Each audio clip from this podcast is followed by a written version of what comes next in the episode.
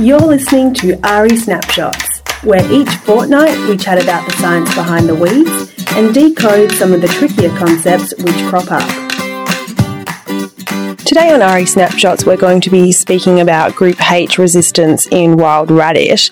The first resistance to HPPD, also known as Group H herbicides in wild radish, is now being discovered by AHRI researchers led by PhD candidate Huan Liu. Wild radish is just the third weed in the world to evolve resistance to this group of herbicides. So today we're going to catch up with Huan to learn more about the results published in his paper, Evolution of Resistance to HPPD Inhibiting Herbicides in a Wild Radish Population via Enhanced Herbicide Metabolism. So Huan joins me now. How are you going, Huan? I'm good, thank you. How are you? Really good. All right, so let's get into the questions. Where did the wild radish population for this research come from? And this population was collected from the northern region of Western Australia Grain Belt. At the year of collection 2015, the crop was canola. How did you go about testing for HPPD resistance? So first, I sprayed mesotrione using this suspected resistant population, and the susceptible population was seven.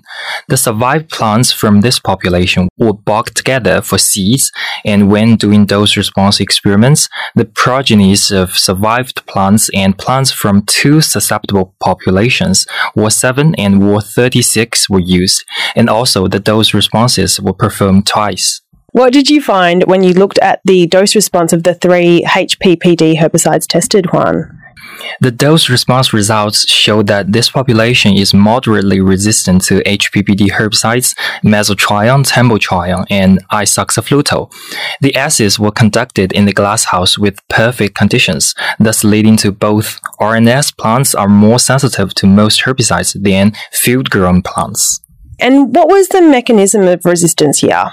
We investigated the target site resistance, including HPPD gene mutation and amplification, and also non-target site resistance. And the results demonstrated that resistance to HPPD herbicides is due to enhanced rate of metabolism, herbicide metabolism, rather than HPPD gene mutation or amplification or HPPD herbicide uptake or translocation. Interesting. And how did the resistance develop?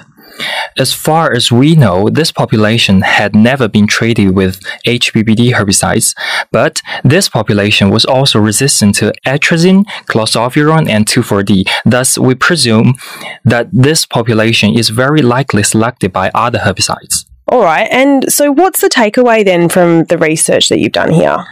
The first is the one we just talked about. This HPPD resistance could be selected by other herbicides, and this herbicide resistance evolution is rapid, especially in cross-pollinated species like wild radish. Thus, attention should be paid as this multiple herbicide resistance makes us less herbicide options.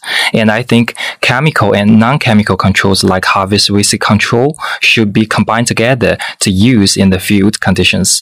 And the second is that mesotrione is going to be registered in Australia soon. And in our study, for example, the American field rate of mesotrione is about 100 gram per hectare, which can kill both R and S wild radishes. So the food recommended rate should be used in the field conditions when HPPD herbicides come out in Australia.